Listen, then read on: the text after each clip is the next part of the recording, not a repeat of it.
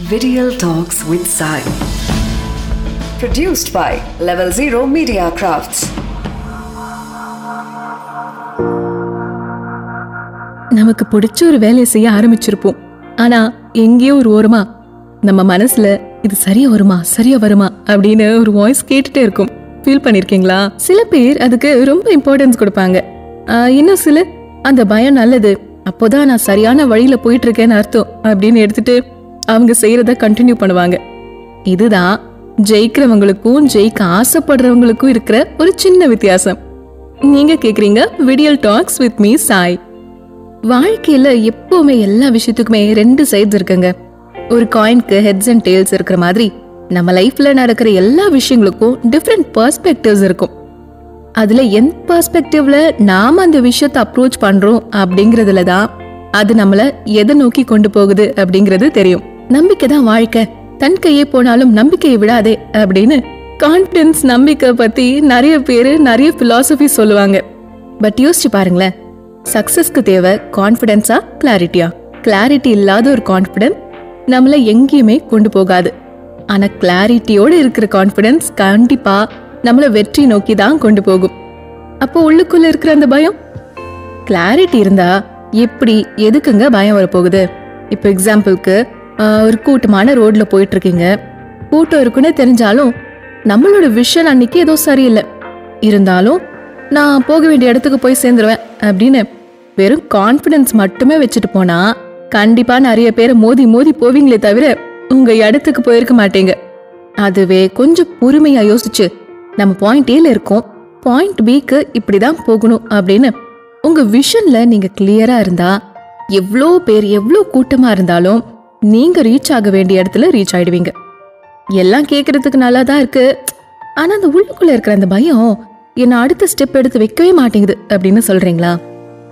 உண்மையா சொல்ல போனா பயம் ஃபியர் அப்படிங்கிற ஒண்ணு நட்சத்துல இல்லவே இல்லைங்க. அதை நாம தான் உருவாக்கிக்கிறோம்.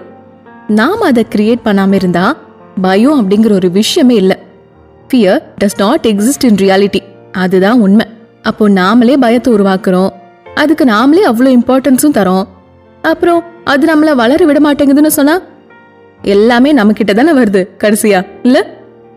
நீங்க எதையோ நினைச்சு ரொம்ப பயப்படுறீங்க. இல்ல எல்லாத்த பத்தியுமே உங்களுக்கு பயம். அப்படின்னா ஒண்ணு அதை உங்களால உருவாக்காம இருக்க முடியுமான்னு பாருங்க. அதை செஞ்சுட்டாலே பாதி பிரச்சனை போயே போச்சு. அது முடியல அப்படின்னா ஒரு நாளைக்கு ஒரு மூணு விஷயம் எடுத்துக்கோங்க. ம், எப்படின்னா ஓகே நாளைக்கு என்ன ஆகுமோ அப்படிங்கிற பயம் இருக்கலாம். இல்லை இன்னைக்கு என்னோட ஒர்க் டார்கெட்டை முடிக்கலனா என்ன பண்ணுறது அப்படிங்கிற பயம் இருக்கலாம். இந்த மாதிரி டே டு டே லைஃப்பில் நீங்கள் ஃபேஸ் பண்ணுற ஏதோ ஒரு மூணு விஷயத்தை எடுத்துக்கோங்க. அதை கொஞ்சம் கொஞ்சமாக ஃபேஸ் பண்ண ஆரம்பிங்க. அந்த பயத்தை இன்னும் அதிகமாக்காம அதை நேருக்கு நேர் நின்று ஃபேஸ் பண்ண ஸ்டார்ட் பண்ணுங்க. அதாவது பாஸ் முன்னாடி அதை போய் ஃபேஸ் பண்ண சொல்லல உங்க மனசுக்குள்ளேயே சொல்றேன். இப்போ என்ன ஆயிடுமோ என்ன ஆயிடுமோன்னு பயப்படுறீங்கல்ல அதை உங்களை எதுவும் துரத்துற மாதிரி ஃபீல் பண்றீங்கல்ல ஒரு நிமிஷம் கொஞ்சம் பாஸ் பண்ணி ஒரு அபவுட் டர்ன் எடுத்து அந்த பயத்தை நேருக்கு நேர் நின்று ஃபேஸ் பண்ண முடியுதான்னு பாருங்க. பயம் மாதிரியான ஒரு சில்லியான விஷயத்துக்கு நீங்க இவ்ளோ இம்பார்ட்டன்ஸ் கொடுத்தா அதுக்கு நீங்க அடிமைன்னு அர்த்தங்க. அப்படி இருக்கக்கூடாது லைஃப் நம்ம லைஃப்ல என்னென்ன இன்க்ரீடியன்ஸ் இருக்கணும் அப்படின்னு நாம தான் சூஸ் பண்ணணும். அந்த அளவுக்கு நம்மளை நாம தயாரா வச்சுக்கணும். ஏன்னா லைஃபோட ஒவ்வொரு ஸ்டேஜுமே உங்களோட அடுத்தடுத்த வேர்ஷனை தான் எதிர்பார்க்கும். அதனால ஒரு பத்து வருஷத்துக்கு முன்னாடி நீங்க எப்படி உங்க லைஃப்பை ஃபேஸ் பண்ணீங்களோ அதே மாதிரி இப்போவும் ஃபேஸ் பண்ணணும் அப்படின்னு நினைச்சா not every time will it work எங்க நம்ம போன்ல இருக்கிற சாஃப்ட்வேரே அப்பப்போ அப்டேட் பண்ணிட்டு இருக்கோம். அப்போ நம்மள அப்டேட் பண்ணிக்க முடியாதா? அவ்வளோ ஈஸி தாங்க. ஸோ உங்க கோலை ரீச் பண்றதுக்கு பயத்தை ஒரு தடையா இருக்க விடாதீங்க. உங்களுக்கு தேவை கிளாரிட்டி ஏதோ ஒரு பிஸ்னஸே ஸ்டார்ட் பண்ண போறீங்க அப்படின்னு வச்சுப்போம்.